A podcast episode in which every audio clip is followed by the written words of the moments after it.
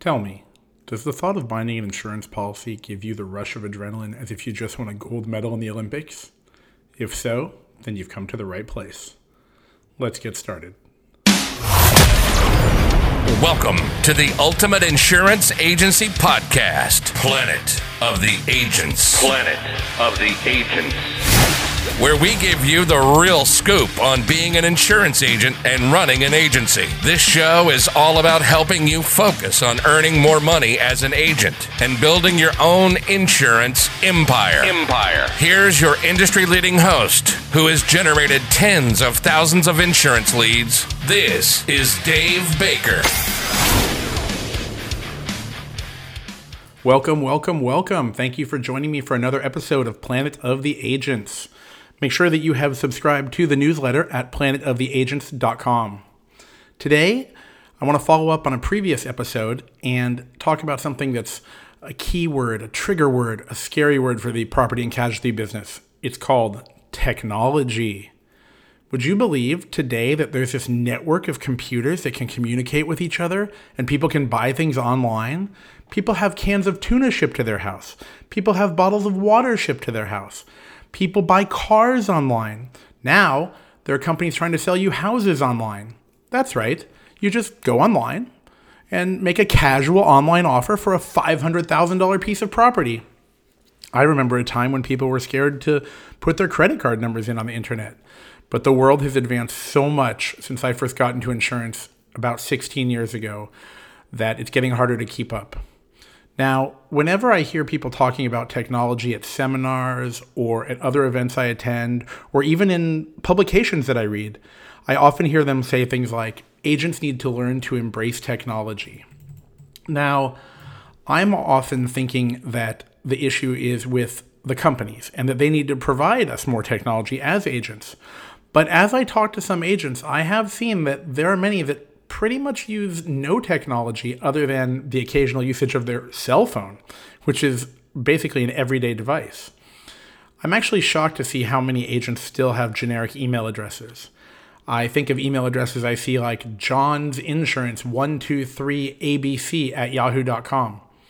Does that really look professional to you? I can't believe that people are still using email addresses like that. And that's one of the subjects that I want to touch on today. Now, there are different types of technology for your agency. Some are used to communicate with customers, and some are going to be used internally. The biggest piece of technology that I consider chokingly expensive for the average agency is an agency management system. I remember attending an event in Arizona, and I was at a dinner with a group of agents, and this one agency told me that they spend, sit down, $60,000 a year on their agency management system. Let's repeat that number $60,000 a year. That's $5,000 a month on a piece of software that is actually quite archaic. In fact, I asked them if they could show it to me on their cell phone, and they said no, I would need to go to my laptop or a desktop computer. So they pay $60,000 a year for a piece of software that's not even mobile friendly. And to me and most other people out there, I'm going to assume that that uh, agent, that price for a piece of technology is basically cost prohibitive. Let me ask you a question. How many of the people in your office even make $60,000 a year? Now, I know if you live in a couple states, $60,000 a year might actually be the poverty line, but that's probably not the average across the United States. Keeping in mind that a quick Google search shows me that the average agent's salary can be somewhere between $30,000 and $40,000 a year. Obviously, I haven't verified those numbers, but take a quick peek online, and I think you'll be shocked when you look at those, that information. Now, I want to talk about some basic pieces of technology that you can implement essentially immediately within just a few days that could really improve your business. The first one, again, is the email address. If you're still using a free email address for your business, it's time to change that. Today, you can get a custom email address and a custom domain name for just a few dollars a month or even a few dollars a year. I've seen email that's included with the purchase of a domain that could be $12 a year, and then you would have your own personalized domain name. If you're not using that, ask yourself this question Would I buy something from a professional that's using a free email address? I wonder what you would think if someone handed you their business card and you saw that their email address ended in Yahoo or Gmail or Hotmail or even AOL. I recently even saw an email address that ended in cs.com, and that is CompuServe. Many of you have probably never even heard of CompuServe. So that's a small step that you can take. And I've added a few links in the resources section of the planetoftheagents.com website where you can see some of the providers that are going to offer you that service. Depending on the size of your agency, you might need to pay for multiple email addresses, but it's a tiny investment to look more professional. Next, let's talk about your filing system. And I hope that when I say the word filing, you think of placing scans or electronic signatures into electronic folders and not paper folders. But once again, I am shocked at how many people still use traditional filing cabinets. If you're not scanning your documents, imagine a situation where you have a catastrophe at the office. I mean, you do work in insurance, right? You've heard of fires or floods or other situations that could really hurt a business. Imagine if you had a fire, or imagine if your office was vandalized and people destroyed all the files, or a fire destroyed all of your paper files, what would happen three years from now if you were requested to send a copy of a signed application? The cost of purchasing a scanner that can scan at a reasonable speed is incredibly low. I'm going to put a link to the type of scanner that I use at our office in the resources section of the website. But what I've found is that getting a multi sheet uh, sheet fed scanner is a great solution. You can scan a 20 page application in maybe a minute or less. Now, I'm really hoping that you've stepped it up and you're using electronic signatures, but we'll touch on that in a second. If you have a large number of old fashioned files, now is the time to put those into a secure electronic system. You're going to also need to purchase either a hard drive that can hold such files or you're going to need to purchase a cloud service that can back up your files. And once again, these are actually incredibly cheap. It, it's shocking how little you can spend per month just to have a little peace of mind. On top of that, if you decide to use a cloud based backup system where you can view your files, if you're out on the road or out in the field or even on vacation and you have to look at a file, it'll be right there at your fingertips. It's much easier to do business this way. If you're one of the people that says, I'll get to it when I have time. I want to remind you of all the stories you probably tell your customers about doing little things like adding an alarm system or repairing a broken window at their retail store who've purchased property insurance from you. You know when they're going to think about it? When it's too late. So don't wait too long to make sure that all of your documents are scanned and that you have a backup of them. If you don't know how to do this, when you purchase a scanner, many of them are going to include instructions as well as numerous links to videos or other manuals that will teach you how to scan something and then label it correctly. Take note of that. It's very important to label the files correctly. So, what I did is I prepared something called file naming conventions. So, we label all of our files in a specific way. We have signed documents labeled in a specific way.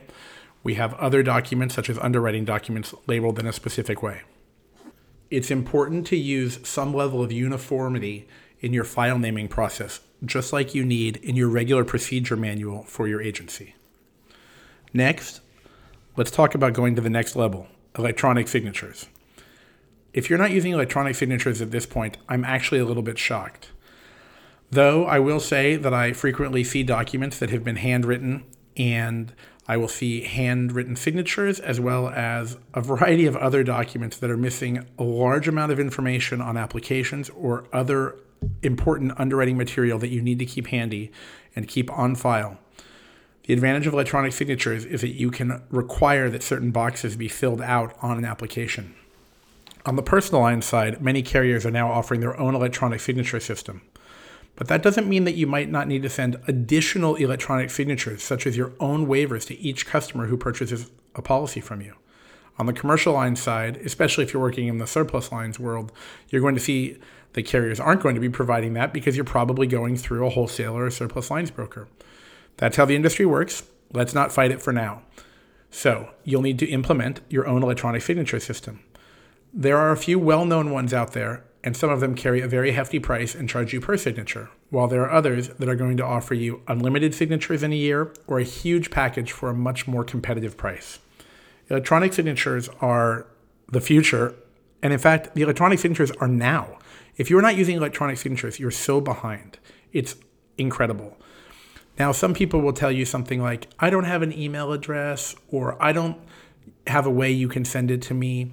But if they have a cell phone, they have an email address. Most cell phones, Android phones and iPhones, are linked to some form of email.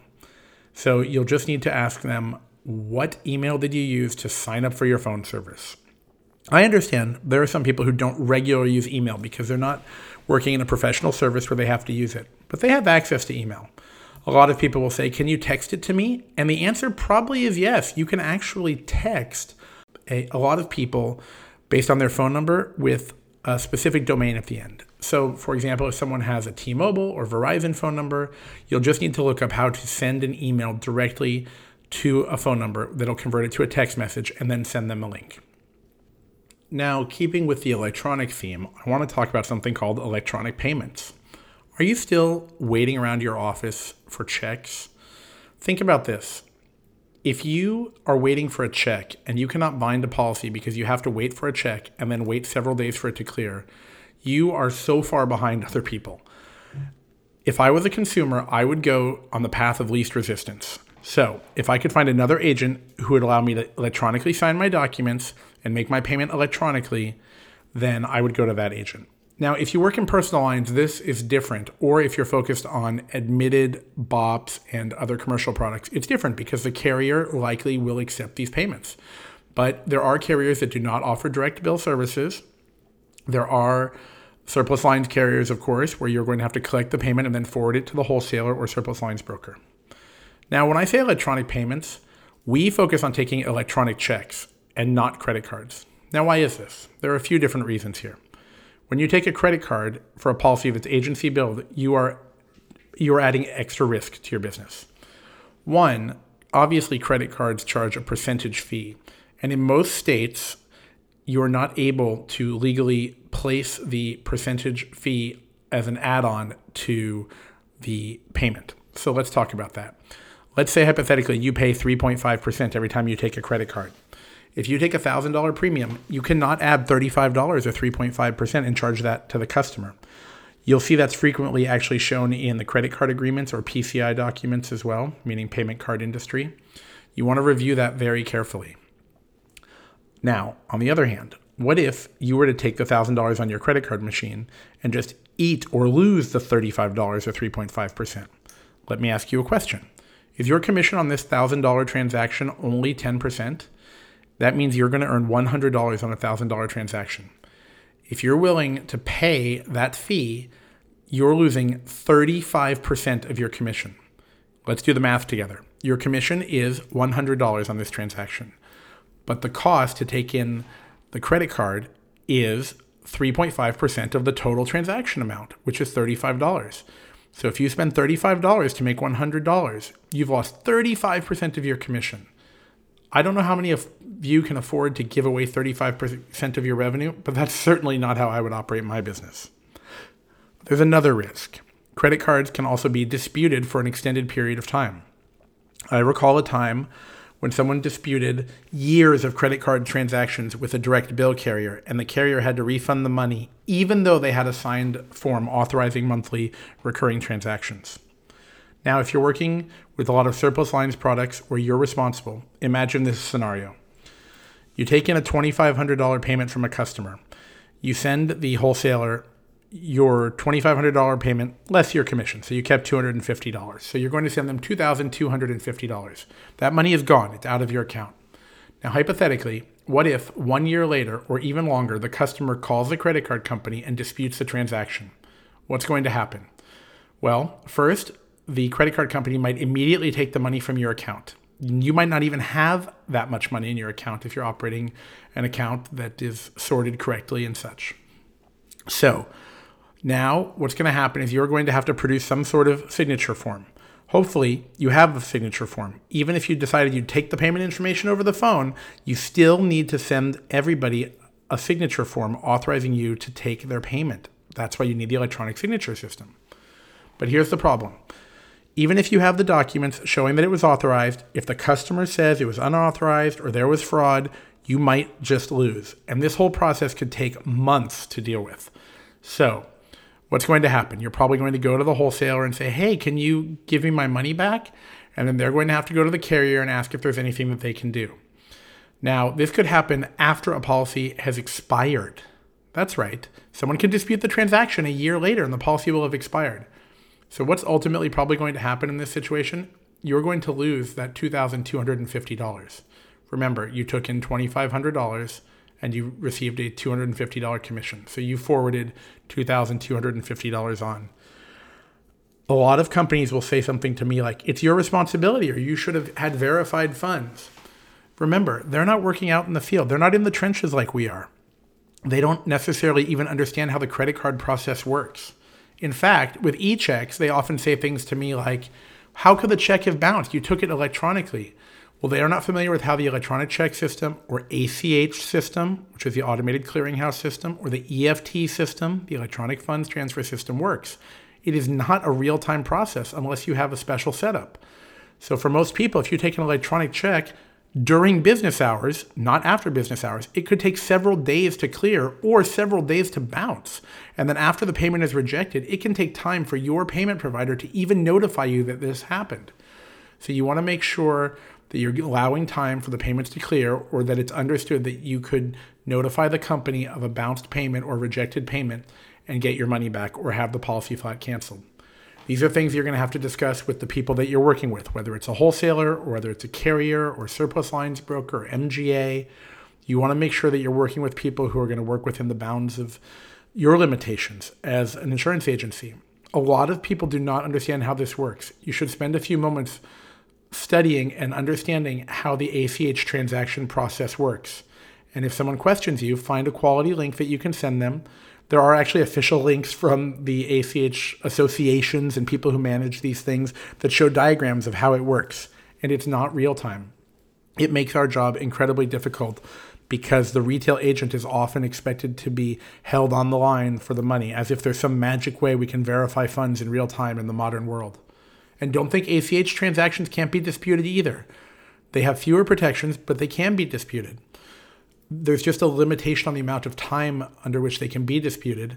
And also, the cost of processing them is also more favorable to you.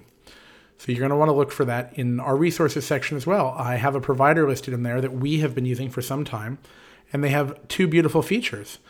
One is they have an online system where it's very easy to fill out the forms, and two, they actually pass the fee on to the consumer. So if the consumer wants to spend $100 and pay with a credit card, that will cost them perhaps 104 or $5. And you will not be responsible for collecting that additional fee or worrying about losing a portion of your commission due to the credit card processing fee. No matter what system you use to process payments, you should be aware of all the fees and the total long term effect on your business. For example, you should look at the cost of running your processing system on an annual basis to have a good understanding of how it's affecting your profits. As a business owner, this is one of your responsibilities. If you're an agent and you work at an agency, you should also look at this to see how it's affecting the agency and let the owner know. Remember that even if you just work at the agency, an agency is a team, and the team succeeds when everyone works together to achieve the goal. There are two more forms of technology I want to address that are very low cost to implement. One is your voicemail system. Do you have a method to check your voicemail remotely? I recall calling an agent not that long ago to hear only an answering machine pick up. I was shocked to hear that he still had an answering machine in this century. Today, you should have some form of voicemail that you can access remotely because you may not always be at your desk or at your answering machine. So it has to be convenient for you. I prefer to have voicemails sent to me directly when available. In some cases, voicemails cannot be emailed in audio files or they cannot be transcribed, but there are a lot of services out there that do this for a very low cost. It's really another way to stay on top of your business so that you're not missing important phone calls and, more importantly, missing important opportunities. The next item I want to discuss is online contact forms. I can't believe how many people don't even have any form of contact information that's electronic on their website. Now, if you've implemented texting, obviously you can include that information on the website. But at a minimum, you need some form of online contact form that's sent to you in a secure fashion. So there are small things you can do simply by adding a contact us type of form where you collect a minimal amount of information, just enough to be able to call someone back and know why they're requesting information, or so that you can simply email them and start the communication process over a potential account that you might have. The other thing that you could do if you want to expand is obviously adding online lead forms. Now, this is more complicated, but this has created a decent amount of success for me and our agency because I'm able to generate a lot of leads online through the forms that I've created. Now, not everyone out there is going to have the knowledge of how to do this, but it is certainly something that you can learn if you'd like, or of course, you have the option to pay somebody. Now, if you are going to spend the time, the energy, and of course the money to develop a website that can generate inbound leads, you'll want to make sure that your website can be found. There's no point in spending countless hours and dollars placing inbound lead generation forms or contact forms on your website if no one can actually see your website. You might want to check your website analytics to get started and see how many people actually go to your website, how many page views you get, how many new users you get each day and each month before making this move. If your website's not up to snuff and not delivering the results that you need to even make it worthwhile to invest in the forms, you might want to look into enhancing that first. Of course, the topic of building a findable or searchable website is a massive topic that would require hours of discussion.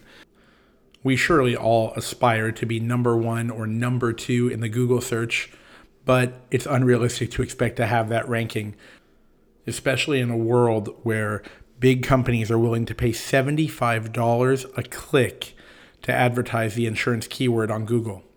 Did you catch that? They pay up to $75 and potentially more just for one single click when someone searches for the keyword insurance.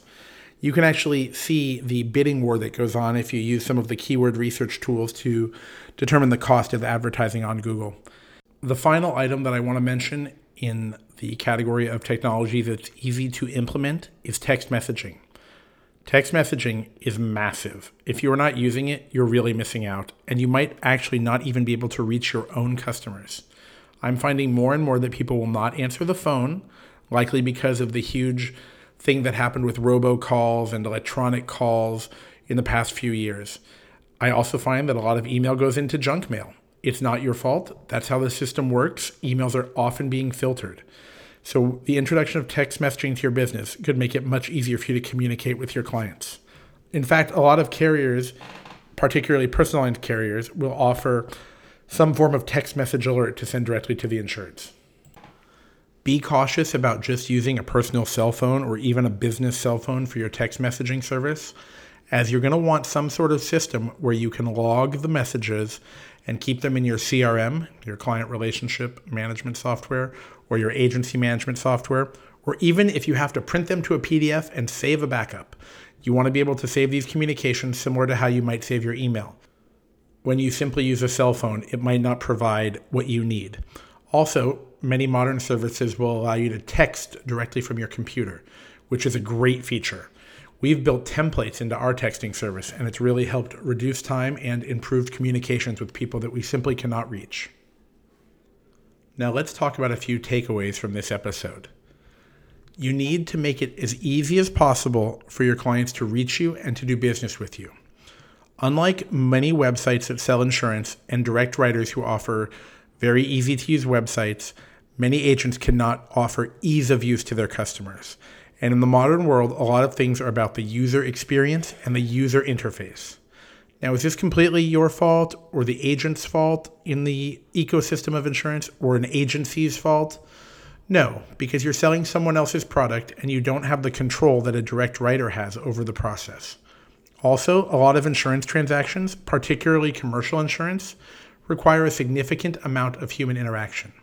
It's for this reason that I feel that agents will largely be involved in commercial insurance in the future and will have less involvement in personal lines if you've recently lost a customer to a website that sells insurance or a direct writer or some other insure tech company, I imagine that it's only going to get worse and only to, going to get more difficult. The common argument that I hear is that insurance is complicated and people need help with it. But there are a lot of people who don't view it that way, and those people are often the consumers. When are they going to go to an agent for their personal lines transactions, such as their home or auto insurance? I foresee it likely being when they've been burned by an online experience. For example, I've talked to people who've purchased insurance online only to find out that a claim was not covered. So, what happened? The next time they wanted to speak to a professional to review things like exclusions. Because when people purchase insurance online, you often see them just clicking that they agree to some forms of terms and conditions and some some simplistic uh, summary of what's covered, and they often do not review the full policy, like you, an agent, may have done. What I'd love to see is a world where agents can create quotes based on the client's needs and then send them a link to purchase on their schedule. I have not seen an option available like this for agents, with the exception of a few small programs. I hope in the future we see something like that because a lot of people might want to speak to you for a few moments and then review what you have to send them. But it becomes difficult to contact them and to reach them and for them to reach you because of varying schedules or just the way that email works today with so many things being filtered into junk mail or promotions mail or spam mail. If they have the option to click a link and purchase it, that would just be wonderful. So, what you need to do is make sure that you have a few key things to make it easy for people to reach you. Obviously, we discussed not using a free email address. That isn't about having an easy system where people can reach you, but moreover to look professional. The next step is to make sure you have some form of electronic signature so that people can process their transactions smoothly and efficiently rather than having to print out a large series of documents, fill them out by hand, and then somehow fax them back to you. Do you even know anyone who owns a fax machine anymore? It's likely that people do own scanners, but I've asked quite a few people prior to making this episode if they had a scanner at home, and a few people said something like, I think I have a printer that also scans. Therefore, if they had to scan something, it would be quite a difficult process. Next was making sure you can take electronic payments. Just make sure that you understand the costs and the risks associated with various types of electronic payments. Lastly, the introduction of text messaging. It's not for everybody, but it certainly works well with the younger crowd, as well as people who simply check their phone primarily for text messages. Sure, people use their phone for social media, but for communications, text messaging is a huge thing. Do you remember in the old days when it was a big deal to get someone to drop a card in a box and give you their home address and they were worried about getting spam mail or junk mail? Then came the era of email, and people would say things like, Are you going to spam me or put me on some kind of mailing list? So now people have filtered out that stuff. And today, text messaging is like the ultimate personal relationship. All right. Well, thank you so much for joining me on another episode of Planet of the Agents. Don't forget to sign up for the newsletter where I'm going to send you tips as well as topics that I have discussed on the episodes and links where you can find some of the products that I have used and other ones that I've been considering using myself. As a reminder, if you would like me to discuss anything on the show, if you have any specific topics in mind, or if you're interested in being interviewed for the show, please reach out to me and send me an email at team, that's T E A M, team at planetoftheagents.com. And we'd be happy to chat with you. Now get back out there, keep selling, keep retaining those customers, and keep growing your business. Take care. Thanks for listening to Planet of the Agents. Be sure to subscribe to the podcast so you don't miss a single episode. And head over to our website at planetoftheagents.com to sign up for our newsletter and get even more information on how to grow your insurance agency.